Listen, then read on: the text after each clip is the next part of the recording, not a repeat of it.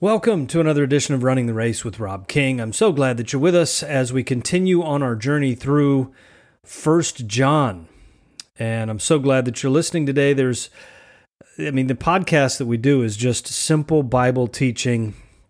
No interviews, no music, no frills, just trying to teach through the word of God uh, systematically, verse by verse, chapter by chapter. So far, we've gone through First Peter and Second Peter. Now we're on First John. If you ever want to reach me, you can do that at robkingpodcast at gmail.com. Let's dive right into the word. I guess before I could say, before we get into it, I could say there's nothing in our life that's going to impact us like the word of God you couldn't overstate that. I, I, I mean, I've been serving the Lord now for over 20 years. I don't know how long. And, you know, you want to grow in the Lord. You want to be a disciple of His, a follower of His. You want to, uh, you know, quote unquote, hear His voice. I always tell people if you want to hear His voice, read His word. If you want to hear His audible voice, read His word out loud. This is the way that God has decided to speak to us in these days through his son Jesus Christ through the word of God and that is you, you say I want to be a disciple I want to grow how do I grow how do I grow there's no mystical way there's no magical way there's no magical mystery tour there's just his word studying that reading that letting letting the holy spirit work through the word what is the holy spirit going to do going to remind us of everything that Jesus said and so this is the work that God wants to do inside of us. And so as we get into His Word, never underestimate the power of just studying His Word. Face value for what it's worth, not reading into it, not trying to read, you know, into it to find out what is is this saying, you know, mystically to me about some decision I have. No, read it at face value. That's what we're going to do as we get into it today. Let's see, First John chapter 2 uh, verses 7 through 11 is where we're at now. Here's what he says. Well, let me give just a little more background. Remember that John is writing this as a pastor, as a shepherd to the sheep of the churches in Asia Minor who are at this time upon his writing, um, being some of them being tempted to be led away by false teachers who sneak into the church and teach false doctrine. Jude will also write about this in that one chapter that he wrote and will warn us of these false teachers. Just a reminder the false teachers that John is talking about are the kind of pre Gnosticism, Gnosticism meaning knowledge, and they would teach that there is a deeper knowledge. There's this mysterious thing that only the super spiritual can figure it out. And of course, they were the elite super spiritual they knew all the secrets. And if you didn't have their secret, if you didn't know their take on the Word of God, if you didn't know their take on the gospel, if you didn't know their deeper knowledge, then you just weren't spiritual enough. And so they were in the dark. They did not love people because they looked down on people. And, and this was leading people astray. It was uh, to the Galatians, Paul wrote, Who is bewitching you with another gospel? There is not another gospel. There is one gospel, the gospel of Jesus Christ. Let anyone who teaches another gospel be cursed. So I give you that background because it's going to help us as we study today. Here's what it says 1 John chapter 2, verses 7 through 11.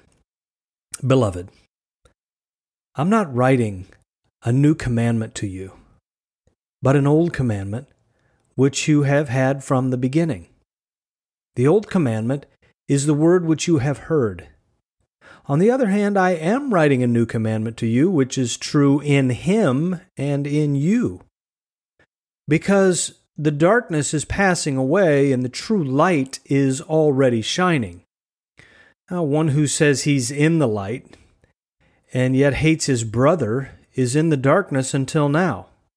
The one who loves his brother abides in the light, and there's no cause for stumbling in him. But the one who hates his brother is in the darkness and walks in the darkness and does not know where he is going because the darkness has blinded his eyes. Interesting passage. You know what sets us apart as believers in Christ? What identifies our walk with Jesus more than any, anything else is our love.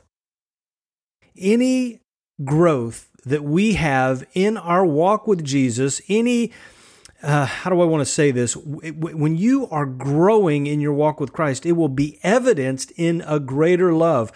we are being sanctified. Jesus said, You're clean because the words of I, that I have spoken to you, my word is truth. So the word has this sanctifying process in it, in us, and that's the work that it's doing. We're growing in an awareness of God's holiness. We're aware, we're growing in an awareness of our lowliness. We're growing in an awareness of our utter dependence on Him. We're growing in grace. That is a knowledge of the grace that we need. And with great humility, we, we come to Him and we're growing. But every single time we grow, it's evidenced in a greater love, a greater love for God and a greater love for others. If someone says they love God and they hate their brother, they don't love God. Because to know God and to love God is ha- to have His love in us, working through us in our relationships with others in very painfully practical ways. You could say, Well, I love Jesus. It's just all His followers I can't stand. If you don't love your brothers and sisters, you don't love God. There's a lot of people think they have this special thing going on with Jesus. Well, we, me and him have an agreement. We, I just love him, and it's just me and him, and we're all alone. No, the New Testament knows nothing about a Christian who's not involved, engaged with other believers. So, and this is not a new commandment Jesus is, is giving them, it's or, or that uh, John is giving them, because from the very beginning, we know when uh, even let's take for example when the rich young ruler comes to Jesus, what's the greatest commandment? What's the one thing I need to do?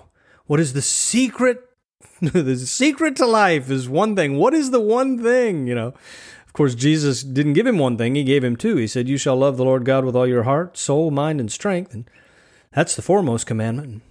The second is like it you shall love your neighbor as yourself. On these two commandments depend the whole law and the prophets. In other words, all of the law, all of the prophets, all of the gospel rest on these two things loving God and loving others. The rich young ruler was wondering, you know, what's the most important part of being in the kingdom? Uh, what's it all about? What's the most important aspect? This is a great question. I think he was anticipating to, you know, get some rule or some law or some ritual that could be followed to ensure that you are in the kingdom and that you're pleasing to God. The answer wasn't something that was so simple that you could just follow, something that you could wake up in the morning and do these three things and then boom, you know, you know that you're saved and you're following God. Instead, Jesus gives him an answer that would evidence your salvation, if you will. Loving God, loving your neighbor. It can't be written into a rule book. It's kind of like loving your wife. Just what are the what are the five steps to a successful marriage? There are no five steps. Are you kidding me? It's a relationship. It's way messier than five steps. It's got to be lived out and this Christian life has to be lived out from a transformed life. And it's evidenced that you are a new creation in Christ. The best way to know if you're really saved is to judge the fruit of your life. And that's what this epistle calls us to do and allows us to do.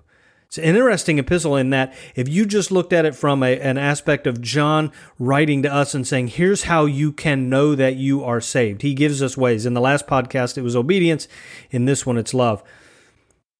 Here's, here's, here's something that Paul wrote about love that will be familiar to you from 1 Corinthians 13 because it's used in so many weddings, and rightfully so. It talks about love in its context, he's really talking about what true spirituality is about because the Corinthians had gotten off into this kind of a spiritual one-upsmanship. Well, I'm I'm more spiritual because I pray in tongues, or I'm more spiritual because I do this or I do that, and and their meetings were just a mess. They were taking communion, they were you know honoring rich people over poor people, and then they were getting drunk at communion and and and some people were eating all of it and other people weren't eating it was a meal at that time. And some people were getting none of it. It was just a mess. And and most of all it wasn't loving. How can you say that you have all these spiritual gifts and you're so spiritually profound but you don't have love? That's the context that Paul wrote this in and he says but earnestly desire of the greater gifts. Greater gifts that's the key here. I can show you a more still a more excellent way If I speak with tongues of men and tongues of angels, but do not have love, I have become a noisy gong or a clanging cymbal. This is where he's talking about the greater gift. If I have the gift of prophecy and know all mysteries and all knowledge, and if I have all faith, and I can remove mountains but do not have love, I am nothing. If I give all of my possessions to feed the poor, and if I surrender my body to be burned, but do not have love, it profits me nothing. Love is patient. Love is kind. It is not jealous. Love does not brag, and it's not arrogant. It doesn't act unbecomingly. It doesn't seek its own. It's not provoked. Doesn't take into account the wrong that's been suffered. It doesn't rejoice in unrighteousness, but rejoices with the truth. It bears all things and believes all things and hopes all things and endures all things. Love never fails. But if there are gifts of prophecy, they'll be done away with. And if there are tongues, they will cease. If there's knowledge, it's going to be done away with. For we know in part, and we prophesy in part. But when the perfect comes, the partial will be done away with. When I was a child, I used to speak like a child and think like a child and reason like a child. But when I became a man, I did away with childish things.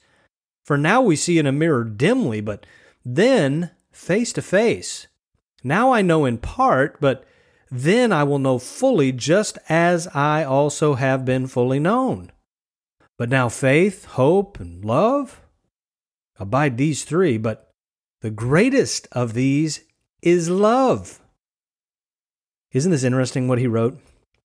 Because he's saying, look, all these gifts, all these gifts, but the evidence of your salvation is loving one another, loving our neighbors, loving one another, loving God. All of this comes out of our new nature.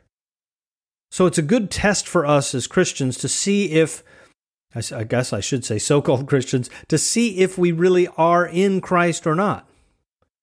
Like I said, John's uh, epistle gives us tests for assurance.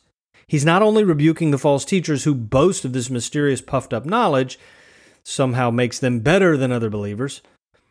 They're prideful, they're in darkness, they don't have love. John is not only pointing out that, that, that they don't have love, so that we should be aware of false teachers, but he's also giving us a, a litmus test through this epistle, kind of to prove our salvation and our transformation. Ah, I think this is so wonderful. I mean, there are times when we want to have assurance and evidence of our salvation. We all know that we're not worthy of it. I mean, you're going to be, you're not worthy of eternal life. I'm not worthy of eternal life with God. I'm not worthy to come into His presence. There's nothing in us that, that does any of that. And we look at ourselves sometimes and say, "Man, I, I, I believe in Jesus. I, I just need need some assurance of my salvation." Well, the assurance that we have a new creation, that we are a new creation, we have new life in us, is that we love. One of the key evidences in our new life in Christ is that we have His light by evidence of His love. You love Him and you obey Him. You love Him, then you love others. John is giving us kind of a, a forensics. Uh, all the CSI shows are on right now. So this would be kind of that. You can investigate your salvation by saying, Do I really love God and obey Him? Do I love others? Is there evidence of my love for others? In this, this new creation that I am, is, is there evidence of that? At the end of this podcast, I'll share a little bit personally and give application to this uh, just just briefly at the end. That Maybe this will will hopefully help you and encourage you. And it can be very encouraging because when you have a test and then you pass the test, you say, "Thank God I can rest in the assurance that I, although I am far from perfect, I know that I've been made uh, new creation in Christ. I'm in Christ and He's in me. That's the most important thing." There's so many people around saying that they're saved, and uh, sometimes you look at people, and I'm not saying this to, it's interesting because in our culture you can't judge anybody, but you can judge fruit. I'm not judging their soul, I'm just looking at their life, and they're saying, I'm a Christian, I'm a Christian, everybody's a Christian. Well, if you are, then you have to be a person of light. Uh, your life should look like the light, and, and there shouldn't be a bunch of darkness and and an obvious sin and you, you say that you're a christian but you, you need to be a person of love because that's what it means to have christ let me break this down a little bit. He says, Beloved, I'm not writing a new commandment to you, but an old commandment which you've had from the beginning. Uh, the old commandment is the word which you have heard. So, in other words, this isn't a new commandment because this is something that we know from Deuteronomy and Leviticus. We're to love the Lord God with all our heart, soul, mind, and strength. This wouldn't have been a new commandment to these Christians because from the beginning of their Christian life, as he is saying, he's here pointing to the beginning of their Christian life, when they were saved, when they were taught the gospel the first time and came to Christ uh, the first time when they came to Christ, he's saying they would have heard that from that starting point to love one another. So it isn't new. It's not anything new. It's from the very beginning, but also from the beginning when they started to follow Christ They've heard about it. But then he almost seems to contradict himself because then he says, on the other hand, I am writing a new commandment to you, which is true in him and in you, because the darkness is passing away and the true light is already shining. Here's what he means by this. Of course, John is not contradicting himself. He's rather saying, it's a new commandment because it's fresh not necessarily new in like space and time or chronologically new, but this commandment was from the beginning, but it, but it is new because now we see it in Christ Jesus. We knew that God has called us to love one another, but when Christ came, then now, I mean, now we have this perfect example, a perfect life that shows us as we study his life exactly what it looks like to love one another. I think immediately of what the disciples said when they asked questions like uh, of Jesus, they said, How many times should we forgive someone when they sin against us? Remember that? Or they say, Well, I mean, who is my neighbor? I love that question, Who is my neighbor? Because this is the ultimate revelation of how dark our hearts are. I mean, as soon as we hear about love, forgiveness, sacrificing for others, we say, well, I mean, how many times and who, who is my neighbor? I mean, you know, it's, I mean, this person's not my neighbor. They don't live that close to me. And this person's hurt me multiple times and I don't have to forgive them. I mean, more than what, three or four, five, seven times maybe? I mean, I've forgiven him a number of times, but there's got to be a limit, right? So these are great questions from human beings because they saw in the person of Jesus this ability to forgive even while he's on the cross he's forgiving. And we're saying man we're not to we got to do that. That that's a whole different kind of love. Take for example when Jesus was at the last supper. He took up the towel he washed the feet of the disciples now, they had lived with him for three years. They saw what love was really like. They saw the humility. They saw the sacrifice, but they still didn't get it because of the Last Supper. They were quick to walk in, find the best seat at the table, who could be closest to Jesus, and they didn't offer to wash anybody's feet. They weren't servants. They were still arguing about who was going to be greatest in the kingdom. Then the Son of God, their Messiah, the Creator, took a towel, bent down, and wash their feet. Think about that. That's the kind of love that God has for us. And that's the kind of love that when we possess Him, the Holy Spirit possesses us, maybe better said. That's the kind of love we have active in us for others, for God and for others. Paul captured it well in Philippians chapter 2. He said, Look, Jesus existed in the form of God, but did not regard equality with God something to be grasped, but emptied himself, taking the form of a bondservant, being made in the likeness of men, being found in appearance as a man, he humbled himself by becoming obedient to the point of death, even death on the cross. So, Now, if we want to see what love really looks like, this is the new, fresh kind of thing that he's talking about. This is a new commandment because now we only need to look at Christ. He had perfect love, perfect sacrifice, perfect humility. And by the way, humility is the evidence of the love of God. Uh, humility is, an, is the evidence of the love of God. Just like the tax collector who stood some distance away and he wasn't even willing to lift his eyes to heaven, but he was beating his chest and said, God, be merciful to me, a sinner. That's a great picture of Christianity. Love comes from that humility. That level of brokenness that comes when you realize how you need a Savior and how the, the chasm between you and God could only be filled by a mediator.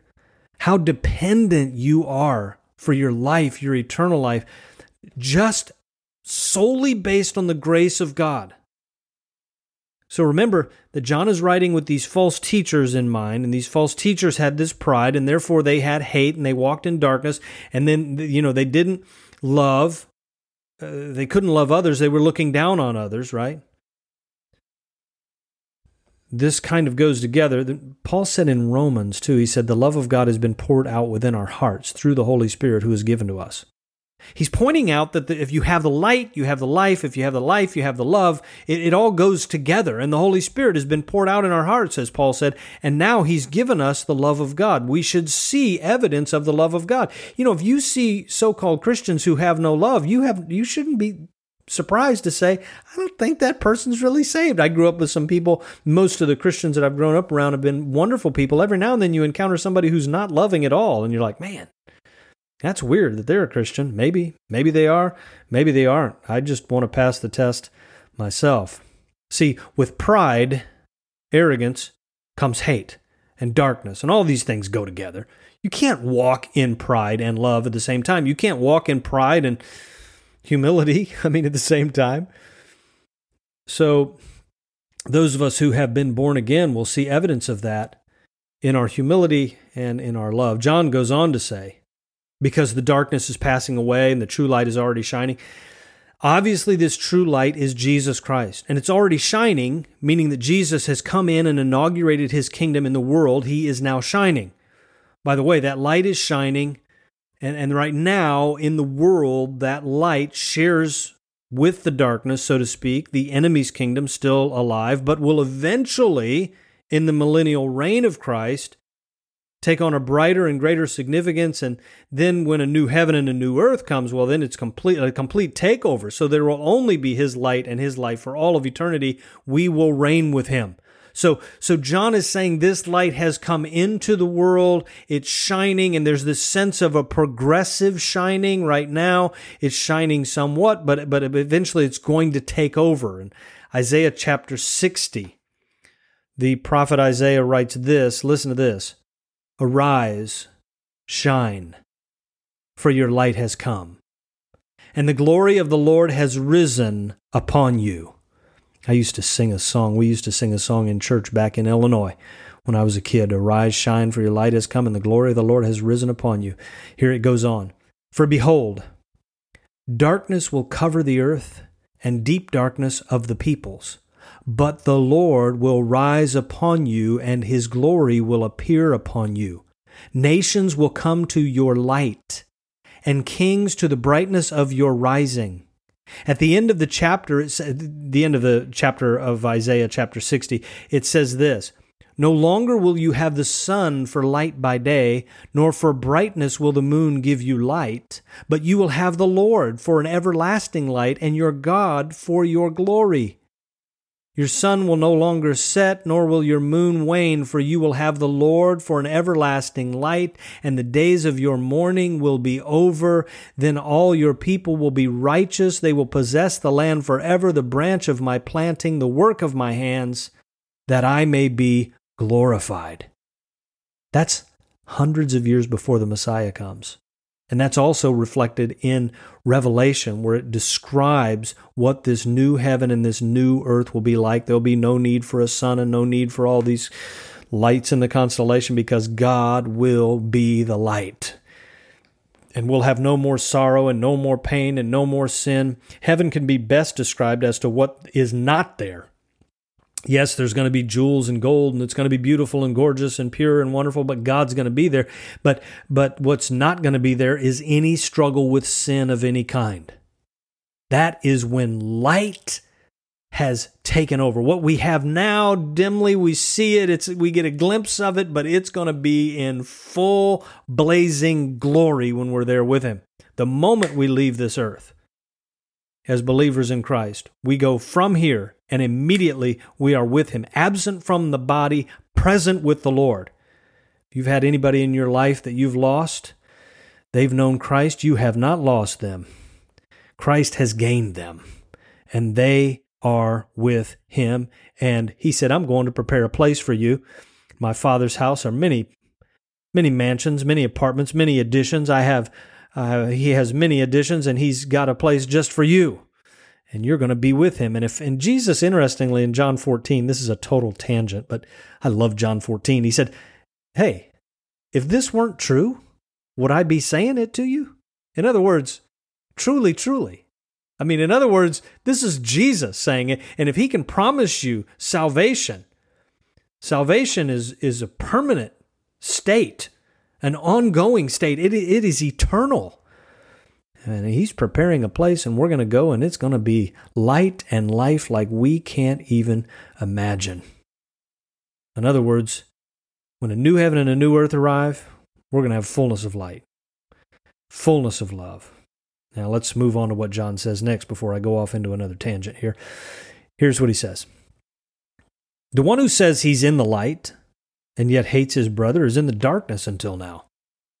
The one who loves his brother abides in the light. There's no cause for stumbling in him. But the one who hates his brother is in the darkness and walks in the darkness and does not know where he's going because the darkness has blinded his eyes. I'll remind you once again that John is addressing this letter as a pastor to his flock. He's concerned for them, but he's writing also to address these false teachers who walk in darkness and they're arrogant. They're causing others to stumble. That's what that passage means. They're causing other people to stumble because of their false teachings. They are in the darkness and then they, they cause others to stumble. Of course, if you're in darkness, you can't see where you're going and you hit your pinky toe on the edge of a table in the darkness, right? These false teachers in John's day were arrogant. They claimed this higher knowledge, some secret pathway to enlightenment that us common people or so called common Christians wouldn't have. We see this today, and I, am going to say this. Uh, we need to see this in, in our time, in our day and age. If so many of the New Testament teachers were talking about false teachers and it was a problem in the church, don't you know it's a problem now? It's not that the church is being destroyed from without. We know what the world is all about and the world system. It's that there are inside the church tares among the wheat. We don't know the difference. God will have to sort all that out. But we can at least use some discernment to see where these false teachers are. We see this today because people say they have special knowledge about God. God's given me a, a word. I would ask anyone who says that God has given them a word, is it equal to the word of Scripture? Because when God speaks, He speaks. He doesn't have a scale of 1 to 10 where this is like a number one word, but this is like a number 10 not important word. I, be very aware. This is a great warning. Anyone who says they have a word from God, we have His word. It's completed. There's 66 books and and and it's everything that God wanted to say. He said it there, and he didn't. I don't think he needs to tell Matt, you know, or Susie or Joe uh, to add anything to his word. I recently heard of uh, prophetic prayer. Have you heard of this? Where people, I'm giving examples of what John would have been talking about with his people, but we see it in modern day. Prophetic prayer, where people get words and insights and knowledge directly from God for other people. Please beware of that. Those who like to sit and wait in silence on the voice of God, kind of to meditate, just clear your mind and let God talk to you. Words in your mind. Now I ask you, do you trust your mind? You, you you're just to hear from God. That that's the way he's decided to speak to you. Turn away from the scriptures. Don't don't open the Bible. Just get alone with yourself in your mind. What could possibly go right with that? Beloved, this is a form of narcissism. really, it lifts up arrogant people. Uh, I've heard of people who say they wait for images and colors and pictures. I've talked to people. And then they take that color, that picture, that images, those words, and they just kind of go off on what they think God is saying. And of course, there's all kinds of people like me who are like, I've been serving the Lord for a long time and I don't get words. Everybody, most of your rank and file Christians who are really saved would say, well, that doesn't happen to me. And pretty soon it's the Corinthian situation where the, there are the haves and there are the have nots. So this is uh, arrogant people. They practice these things. They're nowhere mentioned in the scriptures, the, these ways. And then it just lifts themselves. It really magnifies themselves.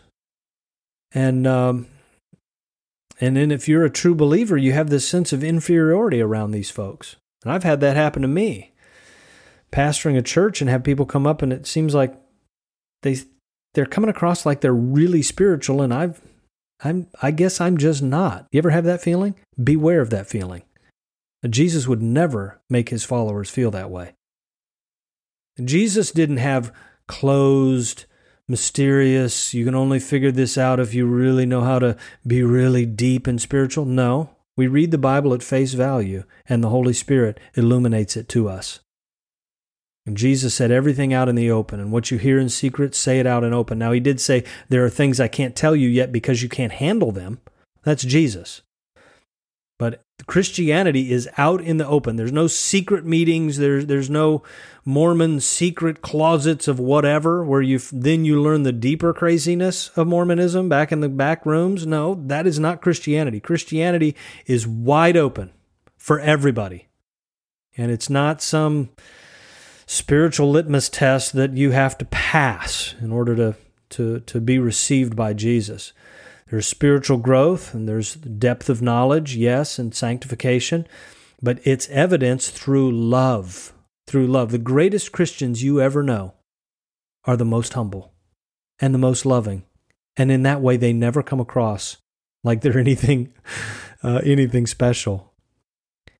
Uh, if there's ever a believer of Christ who comes around and teaches you something about Christ that makes you feel like you can't obtain it, then you can know that they're pointing at themselves, they're pointing at man and not to God. Because anything that God commands us to do, He empowers us to do and enables us, 100% of us, to be able to do that according to His grace and for His glory. All true theology starts at God, finds its fulfillment in God, points to God, and is for the glory of God. It starts with Him, it can be done in Him, and He receives all the glory when it is done. All of our crowns will be thrown at His feet. It's all about Him. False teaching all false teaching finds its root in men and points to men and what we can do, and it's for the glory of man. And it may be sneaky, but it's still from the arrogance of men and all of their carnal wants and desires. And these people who teach these false, lofty teachings, I'm telling you, it's easy to see. Um, and they, they are just getting the reward they want the honor of men, the praise of men, and it's prideful. Let me give you a personal example of this. I met a man that God is using mightily in the world. I had the opportunity to sit and talk with John Piper. And I've had a lot of respect for him over the years, and I've watched a lot of videos and read things that he's written. And uh, I was aware of the kind of life that, that I thought he lived. And uh, I didn't know what to expect when I met him.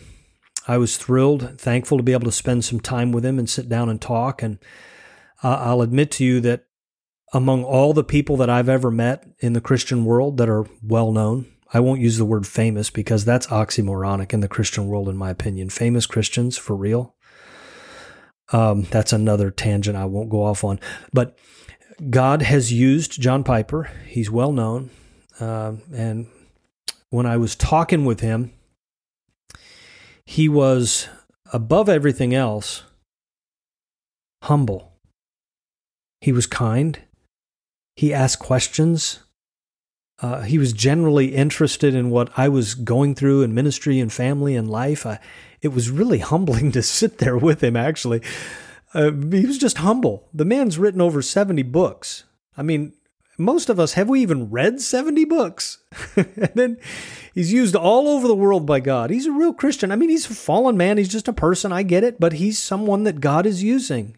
And how do I know that his theology is, is correct?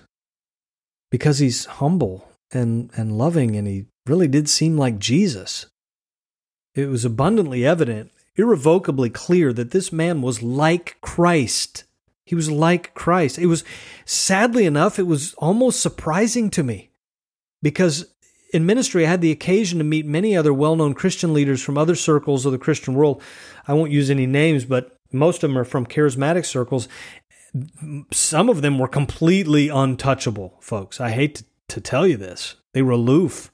In one particular case, this person was rather I guess, famous in the Christian world.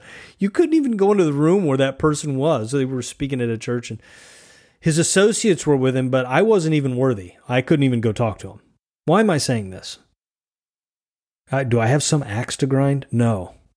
I'm just, I was making a note of these people that I met, and I was seeing the evidence of their life right in front of my eyes. Folks, if somebody is like Jesus Christ in your life, you will notice it. I'm, I'm saying we're all in different places and levels of sanctification. I'm certainly not perfect, but I hope that when you're around me, you sense the the the the work, the the humbling work of Christ in my life. And you should, as a Christian, be able to take note of that in the people around you, and especially those who are teaching you. Are they like Christ, or is it all about them? At the time, I didn't have the discernment to know the truth from error, and it's something that we're not often taught. You just kind of take it at face value and trust all these teachers. But if you see a person walking in pride and they're not walking in love, uh, they're walking in darkness. How could you walk in pride and walk with Christ? How could you wake up every morning talking to the creator creator of the universe, confessing your sins to him and think you are anything? but needy, right? They'll, they will, these false teachers make other people stumble by their teaching. If you see who men, men who are prancing on stage talking about themselves, I would even go so far as to say if they're wearing expensive, gaudy clothing and they look just like the world, bringing all the attention, all the glory to them, I think we should be able to know. And we should be able to discern pretty simply that's a false teacher. Just because they throw in some Bible verses and talk, say the name Jesus every now and then. If they don't look like Christ, smell like Christ, walk like Christ, love like Christ, they're not with Christ. I'm saying this because it appears we live in a generation that has almost zero discernment when it comes to false teachers. John would have been dealing with the same thing, and they're right in the church. Tares among the wheat. The reason that's one of the reasons that he wrote this epistle. So it's important that we think about these things in our own lives and who we're following and and the teachers and uh, that that we're looking to in our life. Now, the same author of this epistle, of course, also wrote the Gospel of John, and in his Gospel he said this: "This is the message we have heard from him and announced to you that God is light, and in him there is no darkness at all." If we say we have fellowship with him and yet walk in darkness, we lie and do not practice the truth. In other words, if we say we have fellowship with him and we walk in arrogance, we walk in pride, we walk in darkness, we walk in hatred, looking down on others in our pride, then we are not with Christ. Pretty straightforward. I'm also reminded that Jesus said, Let your light shine before men in such a way that they may see your good works and glorify your Father in heaven. Isn't this interesting? Let your light shine and let them see your good works. Because of what we learn and what John is teaching us here, it's interesting that if you think about let your light so shine, it means let your love so shine before men. That they would see your good works. Well, they're going to be good works if they're coming from love. And your good works, what are they? Well, that sacrificial, humble, loving, others focused treatment that you give people. It's it's light. It's so obvious. With that, I, I need to close here. Let me give a practical application to, to this passage, if I may, and ask you some difficult questions. And I'll also ask myself and And then I'm going to share just a bit of a personal experience uh, if you have the time. Um, uh, I'm a little reticent to to share it, but I think I'm going to anyway. It's so let me just practical application. So it's easy to read these words on a page, talk about them. Pretty easy to talk. It's altogether different to walk this out in our life. And since this is kind of a litmus test for our salvation, maybe it's good for us to answer these questions and see where we are in our walk with Christ. Am I really a new creation in Christ? Do I see evidence of a new creation? Does this light abide in me? Do I abide in the light? Do I have His love? Do I love Him in a way that helps me, like, I, I want to obey Him? And do I love other people? Do I love the brothers and sisters in Christ, especially? Now, an affirmative response to these questions is an affirmation and assurance of our salvation. So, this is good news. It's critically important. Here are some of the questions I would ask I would ask, Do you love others? Maybe, maybe think about the person you like the least and say, Do I love them? Do you love God enough that your love compels you to obey Him? Are you obedient to Him? That's the that's the true way you love God is you want to please him and honor him and you want to obey him. When you don't obey him, do you go to him as a child, repentant, genuinely wanting to turn from sin and say, Father, I, I want to please you. That desire to please God and obey God, that only comes from God. So be thrilled when you're driven to repentance. When that sorrow leads you to repentance, that's a great sign. Do you love others when it's difficult? Do you love others in your online conversations? Do you love others in your emails?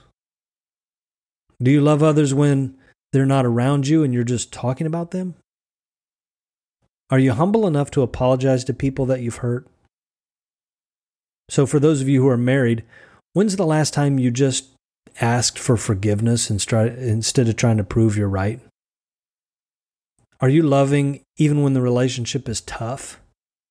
If you've gone through a divorce or if you happen to be unfortunately going through a divorce, are you loving in that situation? If you are divorced, are you loving towards your ex? Do you love those who have hurt you?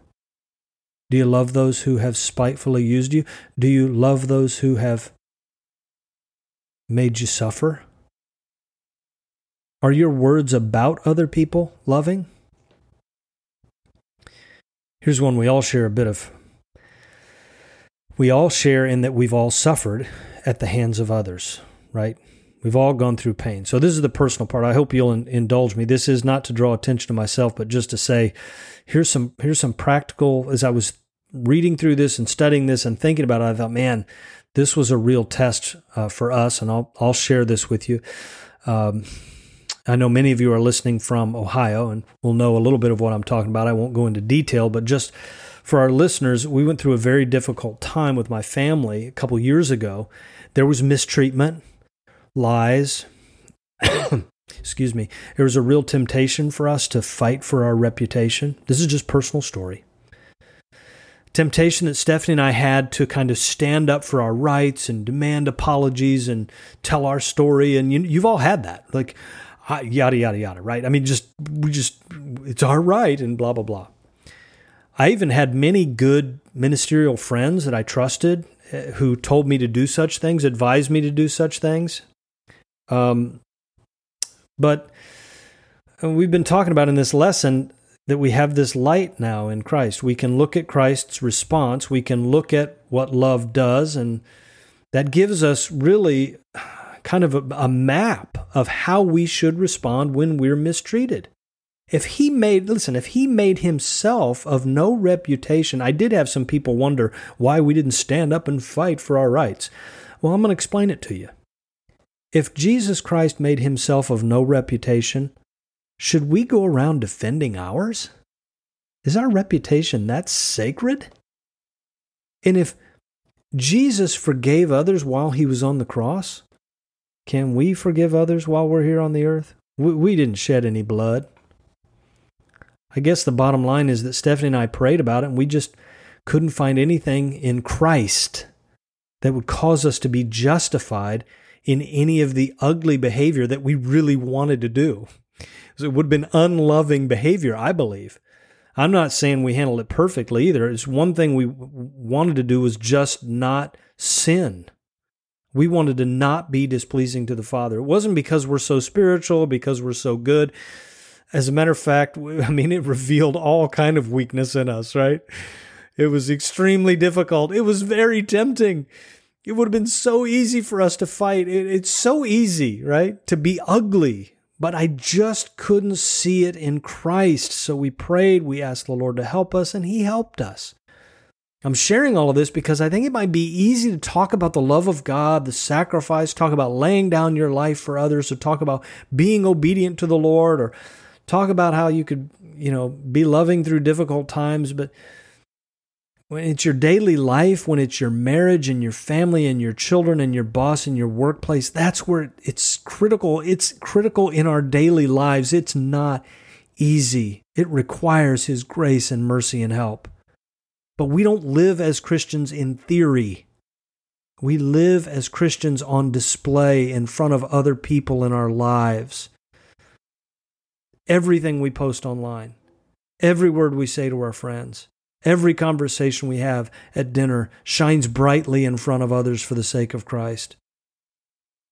I think that's one of the driving forces behind the response that Stephanie and I gave in that particular situation it's long past now, but we wanted to, we just didn't want to do anything to cast a shadow on the light, the life, the love of Christ. I don't know if that made any sense. I mixed my metaphors up. We didn't want to make Jesus look bad, if you can do that. Do you understand what I'm saying? I want to be true followers of His. We wanted to be like Him.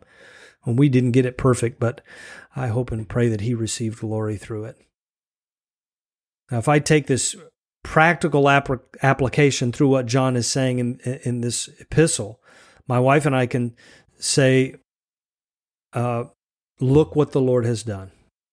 And that, that really evidenced for us the salvation that He has in our life because we know on our own we could never respond that way. He not only showed us how to live, but Jesus gave us the power and the ability to do that in the midst of very difficult situations and, and let me say this again, even though I've already said it.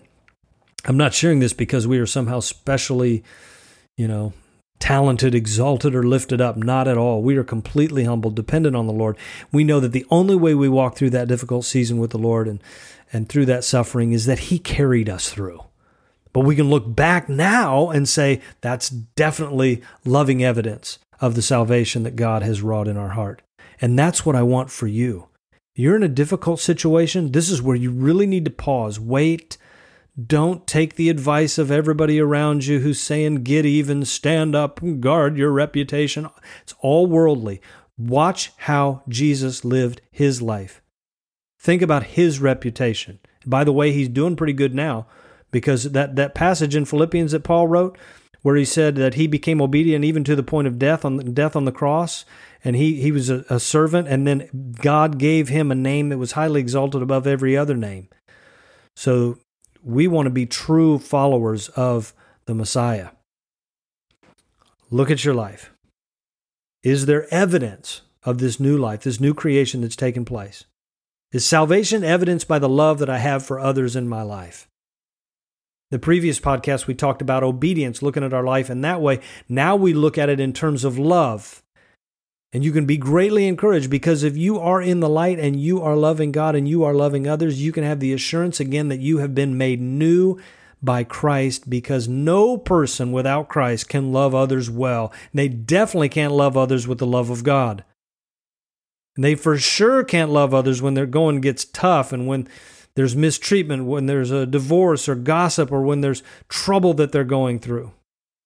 That's when love is the most satisfying. It's like the peace of God in the midst of a storm. When the love of God rises up in your heart when you've been treated poorly, it's just a wonderful gift that the Father gives you to forgive them. They know not what they do. Then you can pray for those who curse you. You can pray for those who misuse you. And, you can you can have a love in your heart from God for them. And you know that I am a son of my Father. He loves me And by His love, I can love others. And if you're like me, you won't do that perfect the first time, but you keep relying on Him, saying, Lord, I know you love me. Help me to love others. Father, I pray that you would help us to let your light shine before men this week, that we would love you well, obey you well, and that your loving of us would be evident to the people around us. Jesus, we want to be more like you, not just Christians in name, but Christians in character and virtue. Lord, we love you. We thank you. Thank you for this time together. Bless all the listeners today, I pray. In Jesus' name, amen.